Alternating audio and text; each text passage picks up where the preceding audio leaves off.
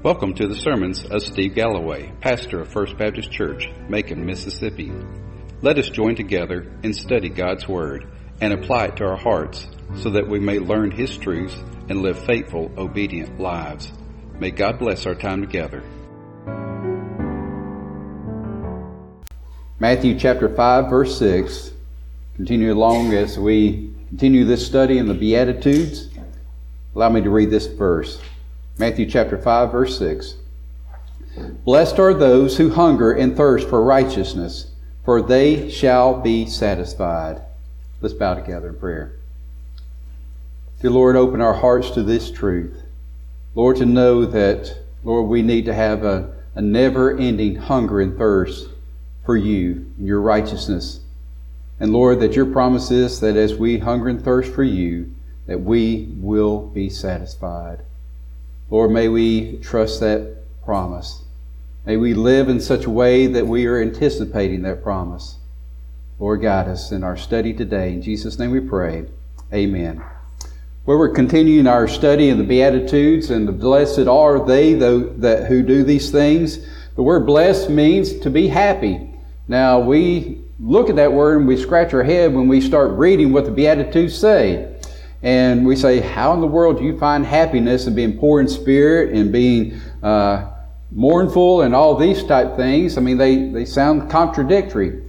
But we tend to look at the word happiness from a human standpoint, an earthly standpoint.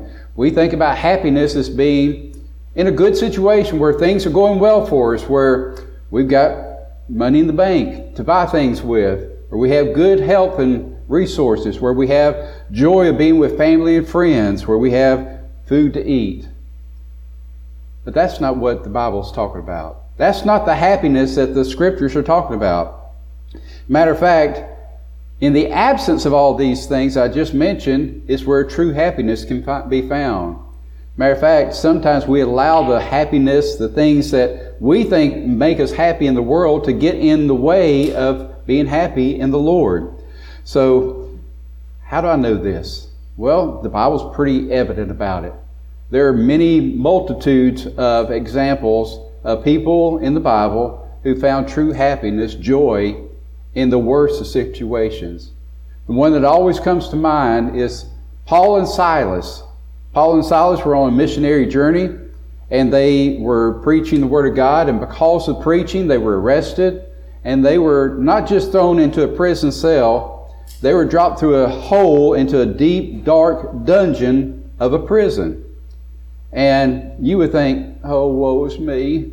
What have we done? Why are we being treated this way? All happiness is void and null. But that's not the case. They sang praises to the Lord all night long. Their hearts were still filled with happiness, with joy, unspeakable joy. But it wasn't because of their situation, obviously. It was because of their relationship with the Lord. That's where they found happiness. We also find Paul. Paul went from city to city, area to area, preaching the Word of God. And just about everywhere he went, he was ostracized. He was persecuted. He was imprisoned. He was stoned. He was beaten. And yet, throughout his ministry, he found true joy, knowing that the, the stripes that he bore were for the glory of God. And that's where his happiness was found. So basically, what we find out is that happiness is not from our humanistic viewpoint. When the Bible talks about being blessed, being happy, it's talking about being happy in the Lord. And it is, doesn't matter about what situation you find yourself in. Uh, I'll be honest with you, I think some of the happiest people I've ever seen are the ones who had the least.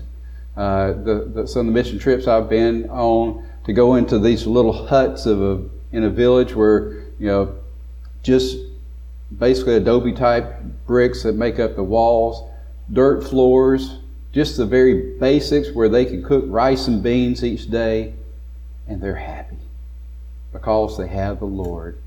They know the Lord, and that makes all the difference in the world. So let's kind of go back through the Beatitudes. So first we see that we become happy by being spiritually poor, which sounds stupid. It sounds like there's no way that you can be happy by admitting that you are spiritually bankrupt, that you have absolutely nothing to offer to God that's of worth. Then that second beatitude comes and says that we must admit our sinfulness. We must admit our sinfulness. We must see ourselves as being sinful and separated from God. When we finally come to that point, then we say, okay, I don't have anything to offer God to earn salvation or to earn a relationship with Him. I'm a sinner. I'm separated from God. So what do I do about this? Well, you see that you're sinful and you see that God provided a way to deal with sin. His name is Jesus. And you begin that process of confessing your sins before the Lord and you realize that as you confess your sins, that God is faithful and just to forgive you of your sins and to cleanse you of your right, unrighteousness and to make you one of His. And then we look at the third, mourning. We mourn over, our, I'm, I'm sorry, that was second, mourning. The third is taking on an attribute of Jesus. What is that attribute? To be gentle, humble, meek. In the world sense, these are totally opposite of what we are brought up being taught to be meek, gentle, humble in spirit. But God's word is saying if you want to be one of my children, you got to be poor in spirit, you got to mourn over your unrighteousness, your sinfulness, and you've got to be meek, humble, gentle. Well, how do we know this is true? Because that how that is how Jesus lived his entire life. He lived a life of humility. Jesus walked into a room with his disciples. They were ready to have a, a meal together, and not a single one of them treated him like an honored guest. Nobody got up to wash his feet, to anoint his head. So, what did Jesus do? The leader of this group, he found a basin of water, took off part of his robe, took a washcloth and washed his own disciples' feet. Now, folks, he is the leader of this group. He is God in person, in the flesh. And yet he took on the humble role of a servant and washed their feet. Now, if Jesus did that, what is he expecting us to do? How does he expect us to live? In humility, meekness, gentle. And that brings us to this, the fourth beatitude. Blessed are those who hunger and thirst for righteousness, for they shall be satisfied. As we study this verse, we need to realize that what is this type of hunger and thirsting? It is hungering and thirsting for that which is righteous. And it's kind of conveying that we need to hunger and thirst for righteousness in the same way that we would hunger and thirst for food and water if we were destitute, if we had nothing to eat, nothing to drink. So let's ask ourselves, what is righteousness? What is this righteousness that the scripture is talking about? Uh, let's just change the word. Righteousness in God's eyes is godliness, to be like Christ. Jesus walked the face of this earth, God in the flesh. He showed us God as He walked and he showed us how we ought to live. And so, to be righteous is basically be, to be godly, to be obedient to the will of God, to allow God to work in us and through us to do His good and acceptable and perfect will, is to be holy. Now, we don't use that word a lot in our normal English daily language. Do you walk around saying anything about being holy or talking about holiness? We typically don't. But the Bible does quite a bit. Matter of fact, if you go back through uh, Leviticus, there's six different verses that basically have this same theme. Be holy, for I, your God, am holy. Now, if God is speaking to his servant Moses, and he is saying to Moses, here's the words I want you to tell my people. I want you to tell them, I want you to be holy because I, your God, is holy. What do you think God is saying? What do you think He means? Does He mean, well, just try your best, just give it a, just give it a good effort? No. He's expecting us to be surrendered to Him, to allow His holiness to fill us to such a degree that we live in His holiness. That's what God expects for us to be holy. Well, you say, oh, well, that's Old Testament. Well, did you know that Peter, in his first epistle, First Peter, in two different places, echoes this same thing Be holy, for the Lord your God is holy? We see it throughout the Word of God. Maybe not in those words, but we see this echoing throughout the Scriptures. That God truly expects us to live in holiness, to live in godliness, to live as Christians, and you know what the term Christian means little Christ, to imitate Jesus Christ our Lord, to live as He lived, to, to show ourselves as much of a mirror image of Christ as possible. And, you know, Jesus showed us attributes of gentleness, holiness, life in general, but He showed us many other fruits. Galatians chapter 5, verses 22 through 25 share with us the fruit of the Spirit. But the fruit of the Spirit is love, joy, peace, patience, kindness, goodness, faithfulness, gentleness, and self control. Against such there is no law. Now, those who belong to Christ Jesus have crucified the flesh with its passions and desires. And if we live by the Spirit, let us also walk by the Spirit. Do you see? In order to have these attributes, the fruit of the Spirit, all these attributes of Christ, we must be crucifying the flesh, no longer living according to our desires and our wants, but instead we must live by the Spirit and walk in the Spirit. That means that we need to be in His control, allowing Him to work in us and through us. So as we imitate Jesus more and more in our lives, then we will be able to focus on being godly, holy, righteous.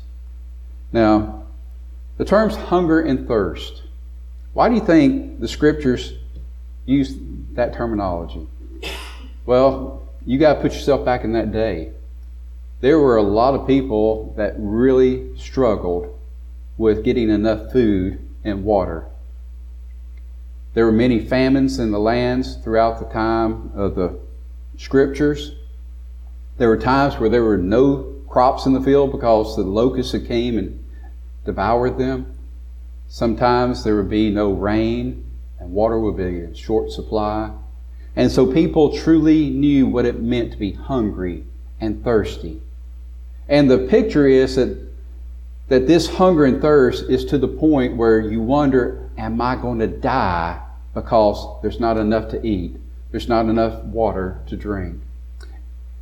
When you get to that point, you get to the realization that this is the only thing I can think about. The only thing I can think about is where will my next meal come from? How would I get enough water to survive off of? According to scientists, you can live about three days without water. You can live, live about 30 to 40 days without food. Now, some of us could live a little longer, some of us live a little bit less, according to how much we have stored up. But can you imagine?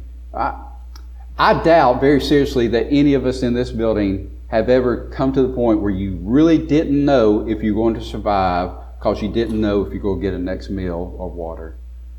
Even in the time of the, the Great Depression, usually there was at least something on the table. It may not have been real nutritious, may not have been real filling, but it was something that could fill the stomach for mo- many of us, most of us, if not all of us, we don't know what physical hunger and thirst really is. We look and we see that this hunger, this thirst, is no longer be focused on where's my next meal going to come from, but where's my next opportunity to be with the Lord. Is to have a hunger and thirst to be with God. And how do we do this? It means having a desire to get closer to God. Well, how do we do that? Well, here's the first place. Open up your Bibles and read His Word. As we read His Word, guess what? He speaks to us. He shows us His will for our lives. This is His user manual for us. As we read, study, and meditate on the Word of God, we draw near to God. We understand His expectations of us as His children, and we see how we are to live. Another one is to have that quiet time with God. Go into a time of prayer, that intimate relationship with God that you can only have when you speak to God through prayer. And as you do that, you draw closer and closer to the Lord. But here's the unfortunate thing. If you were to examine the large majority of those who claim to be a child of God, you see little or if any desire to read, study, and meditate on the Word of God. The Bible, if they even come to church, sits on a table or in the back of the car from Sunday to Sunday, is never open in between. So there's not much hunger for the Word of God. And unfortunately, prayer life is pretty miserable as well. If they even do it, they offer a, a quick prayer at meals they may have a little bit of a prayer in the morning, say, Lord, thank you for another day. Let guide me in all that I want to do. Then at night, Lord, thank you for giving me a good day. And off to bed. And that's the consistency of a lot of people's prayer lives. There's no hunger. There's no thirst for having an intimate relationship with God in prayer. Talking to God as if He's right beside you, which He is, or actually in you because He is through His Spirit spending time with your Creator, sharing with Him the frustrations of life, sharing with Him the joys of life, praying that He will continue to forgive you of your sinfulness, cleanse you of your unrighteousness, fill you with His righteousness, and guide you in your daily walk, allowing Him to be in full control through His Spirit. Unfortunately, there's a lot who claim to be a child of God who have really no desire even to be in a place like this to worship Him, sing praises to the Lord, to hear His word proclaimed, and to say, This is what I need in order to live through this week. I needed a new filling of the Word of God through His Spirit so that I can be filled and go out into this world and serve Him. So, where's the hunger and the thirst? Unfortunately, for many, it's not there. But let me share with you about these two words, hunger and thirst. If you go to the Greek and you look at all the different nuances of these words, they are found in the present perfect tense. Now, what does that mean? Folks, I am definitely not an English major, so I have to look all these types of things up. Present perfect tense means that it is present action, is happening right now, but the perfect tense means that it is continuing. It means that you're doing it now and you will continue to do it. The same goes in the uh, Great Commission where it says, Go ye therefore into all the world. That word go is present perfect participle. And basically, what that means is to go and keep on going. Not just go once, but to go and keep on going. Now, God is saying, go, uh, thirst and hunger and keep on thirsting and hungering after my righteousness. It means that where do we start this? Well, we started at salvation. It continues on through the rest of our lives here on earth. So we see this as something that seeking after God to do what's right is not something that we do just once and say, okay, I did that. I, I marked it on my calendar. I've already accomplished that. No, it is a continuous action. Well, let me ask you something. I, I assume most y'all had breakfast this morning. Did that satisfy you for the rest of your life? Are you going to be hungry again? Are you going to be ready to eat again? You know, in just a few short weeks, we're going to have that traditional meal called Thanksgiving. I don't know about y'all, but you just got to go ahead and sin of gluttony. I mean, you just you just got to do it because it's expected of you. Because there are about 25 dishes on the table, and if you go by and miss one of those dishes, somebody's going to say, "What? You don't like the green beans? You don't like the mashed potatoes? You've got to put a little of everything on your plate, right?" Well, I do, and I'm always a clean plate club person. I can't leave anything on my plate. It, it would be an embarrassment that I did not like enough of this person's food. So, You know, after we finally eat that huge meal, what's the first thing that comes out of our mouths? I don't think I could ever eat again. And yet, then we go watch a football game or sit around, do a few things, take a little nap, and before you know it, you're saying, Why don't we heat that up again? Let's do it again. Folks, that's just our human nature. We eat a meal, but that meal never fully satisfies. We're ready for another one later on. You know, e- even the, whatever it is that you love the best, a good ribeye steak or something like that, you eat the best one you've ever eaten. You say, I'll never need another one again. All that makes you want is another good ribeye steak. You want to do it again. You want that same satisfaction again. That's what this is talking about. We need to have a hunger and a thirst for God that never gets truly satisfied, at least not here on earth. It is a hunger and a thirst that as soon as we get a little bit of God, we want more of God. As soon as we partake of this part of spirituality, we want to grow deeper and get closer to God and experience more of His, His love, His compassion, His mercy, His grace, His salvation, all these wonderful things that God offers us. We should never be satisfied. So, what is it that we're to hunger and to thirst after? Well, it's actually two different things according to where you are in life. If you are a sinner without Christ, the first thing you need to hunger and thirst after is salvation. Well, how do you get to that point? If you have absolutely nothing to offer to God that's worthy of salvation, how do you get to that point? Well, according to the scriptures, according to everything I have ever studied, it begins with the Word of God. You somehow become exposed to the gospel of Jesus Christ. And you, through the gospel, you realize, I'm a sinner. I've sinned against God. And also through the gospel, you realize that because of my sins, I am eternally, totally separated from God. That's depressing enough. Then you realize I can't do anything to save myself from my sinfulness. Then you realize through the gospel that God gave the answer for that. God sent His Son Jesus to die on a cross in our place for our sins so that our sins, the penalty and the debt of our sins could be paid off through Him and that by believing in Him, by surrendering our lives to Him as Lord, He takes our sins and cleanses us from them, makes us pure and holy in God's sight, and saves us. So the first hunger and thirst should be seeking after salvation, seeking the truth of God's Word that helps us to realize now that I know that I'm spiritually bankrupt, now that I know that my sins totally separate me from God, I now know the answer, and it's Jesus and I'm seeking, I'm hungry, and I'm thirsting after Him and His righteousness, which is the only thing that can bring salvation to me.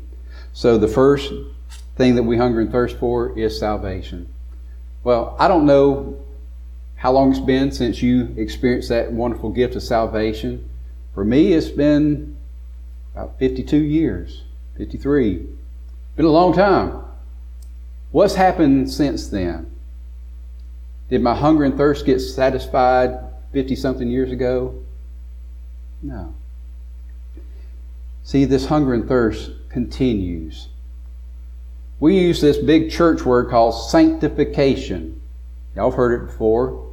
Sanctification. Well, what does that mean? It simply means to set yourself apart for the service to God. To say, Lord, I am no longer mine, I am now yours and I want you to be in complete control of my life. And that is also a continuous process. From the time I was about nine years old and made my profession of faith that Jesus was Lord of my life, that He was my Savior, I sure didn't understand all that it meant to be a child of God. Pretty young, pretty naive, but since that day, I feel like I've grown a lot. I've continued to search the scriptures to see what does it mean to be a child of God? What does it mean to serve the Lord? What does it mean for him to say, you are my child? Those are some pretty important questions to answer. Does it mean, okay, you're saved? That's all that matters. Just live your life any way you want to. You know, there's a lot of people that believe that. That's not scriptural. What it means is that from that moment of salvation, there needs to be this hunger, this thirst to continue to grow as a child of God, to mature, to get more and more information about what God expects of me to do in my life, the truths of His Word, everything that counters what culture tells me. And y'all do understand that the majority of what is written in the Scriptures is totally counter to what culture tells us to be meek, to share love, joy, peace, patience, kindness, goodness, faithfulness, gentleness, self control. You don't learn that in the world, do you? That's what you learn by having a greater hunger and thirst for the Word of God. And so, basically, once we receive salvation, that next step is sanctification, and it is seeking after that which is of God. Now, we're looking for righteousness, right? That's what the scripture tells us. Hunger and thirst for His righteousness. Notice that. We are to hunger and thirst for His righteousness, not our own righteousness. No matter how good you try to be, according to the scriptures, your righteousness is as filthy rags unto God. That means it is absolutely worthless. As a matter of fact, it's worth than wor- worse than worthless. It stinks to God. It's filthy rags to God. That's the best that we can do on our own. Instead, what the Word of God says is to surrender to me. Bow before me. Admit your unrighteousness. Admit your sinfulness, and I will do something about it. 1 John 1 9. If we confess our sins, He, God, is faithful and righteous and will forgive us of our sins and will cleanse us of all of our unrighteousness. So when we confess our unrighteousness, our sinfulness to God, He cleanses us of our unrighteousness. Well, does He just leave us with a blank slate? Our, our unrighteousness is no longer there? No. He then fills us with His righteousness. According to the Scriptures, we find that there are many passages that share this. How to receive His righteousness? First of all, we need to trust God's promise. What, what does the Word of God say? Blessed are those who hunger and thirst for His righteousness, for they shall be satisfied. That's His promise. We shall be satisfied. We will be satisfied. That hunger and thirst will be satisfied. So if God promises that He will fill us satisfies with His righteousness, we should be able to accept that promise. When we look at the scriptures, let me just share probably about three or four different passages. 2 Corinthians chapter 5 verse 21. He made him Jesus who knew no sin to be sin on our behalf so that we might become the righteousness of God in him. Did you catch that? God made his son Jesus to be sin who knew no sin so that we might become his righteousness. That's God's promise, and that's how it takes place through the uh, death and burial and resurrection of Jesus Christ. Philippians chapter 3, verses 8 and 9. More than that, I count all things to be lost in view of the surpassing value of knowing Christ Jesus my Lord for whom I have suffered the loss of all things and count them but rubbish, so that I may gain Christ and may be found in him, not having a righteousness of my own derived from the law, but that which is through faith in Christ, the righteousness which comes from God on the basis of faith. That's the righteousness he's talking about. Righteousness that comes from God through our faith in him. 1 Corinthians chapter 1 verse 30 says, But by his doing you but by his doing you are in Christ Jesus, who became to who became to us wisdom from God and righteousness and sanctification and redemption. So Jesus became our righteousness. He became our gift of sanctification and redemption. Romans 4, verse 3 and 5 through 5. For what does the scripture say? Abraham believed God, and it was credited, put on his count as righteousness. Now, to the one who works, his wage is not credited as a favor, but as what is due. But to one who does not work, but believes in him who justifies the ungodly, his faith is credited as righteousness. That's where we get it. Through our faith in God, He puts onto our account His righteousness. How does He do that? He fills us with His presence. His Holy Spirit dwells within you and me as His child of God. That's where our righteousness dwells. Not in us, not in what we can do, but in Him living in us and through us. So we need to continue to have this desire for His righteousness, this hunger and thirst for righteousness. Well, question is, how do you know if you got it? How do you know if you are hungering and thirsting for this righteousness? How do you know if you have this righteousness? Well, first of all, you got to realize that our own righteousness is filthy rags to the Lord. Romans chapter 7, verse 24.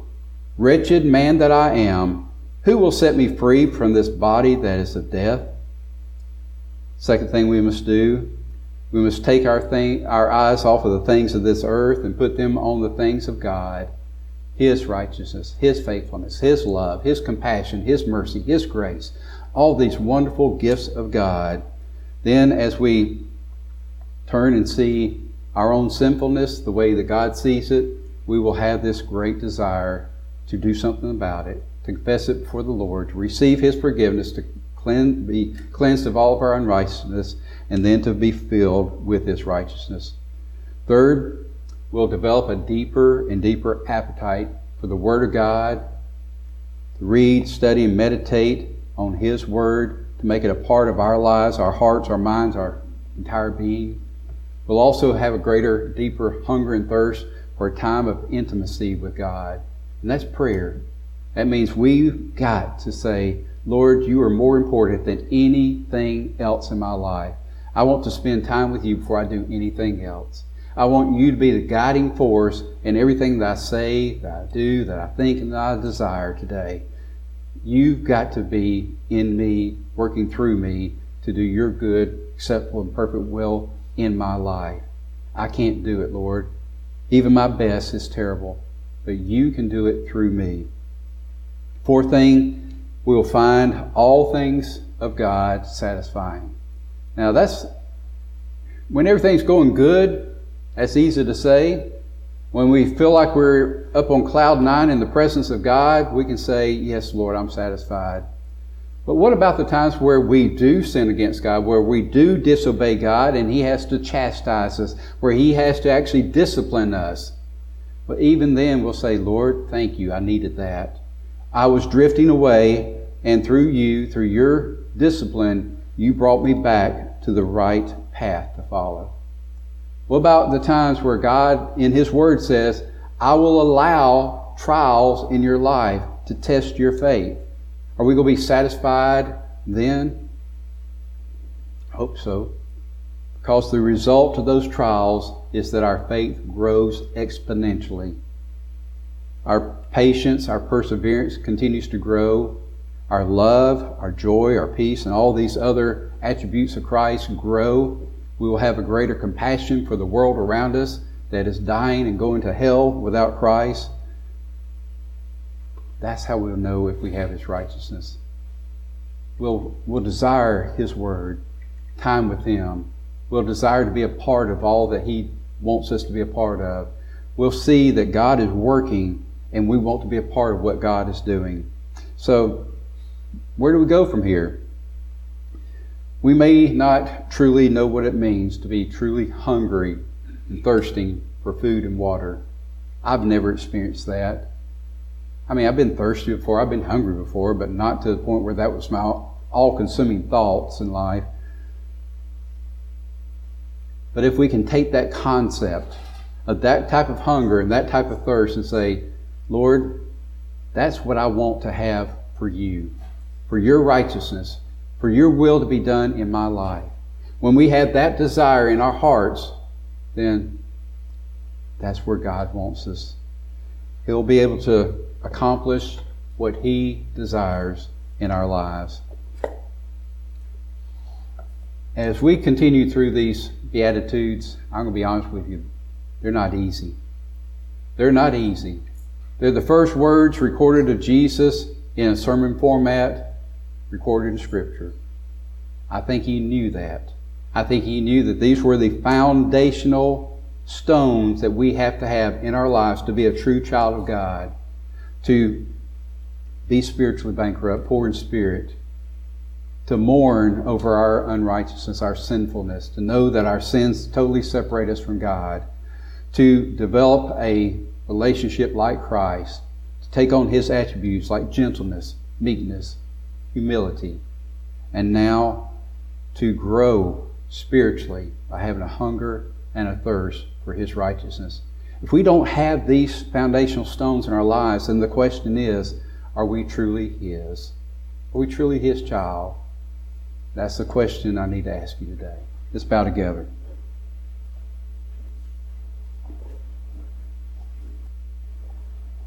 Dear Lord, as we pause in this time of prayer, Lord, I believe it's a time of self examination. But we must ask ourselves do I have a true hunger and thirst for your righteousness? Do I truly desire, Lord, to grow closer to you? To read, study, meditate on your word that speaks to me about all that you desire for me to understand about you and your will for my life to spend that intimate time with you in prayer where you can speak to my heart, my spirit, and Lord, you can show me your will. Lord, to truly hunger and thirst to do what is right in your eyes, not my own. Lord, to see sin as you see it, as something to get rid of, to confess, to receive your forgiveness and cleansing. Lord, as you cleanse us from our unrighteousness, Lord, may we seek to be filled with your righteousness. Lord, according to your word, as we truly do, we shall be satisfied. Lord, may we leave this place satisfied, knowing that we're in the right relationship with you, that we truly do continuously hunger and thirst for you and your righteousness. Guide us, Lord, as we leave this place, that we may be found faithful in serving you. In Jesus' name we pray. Amen.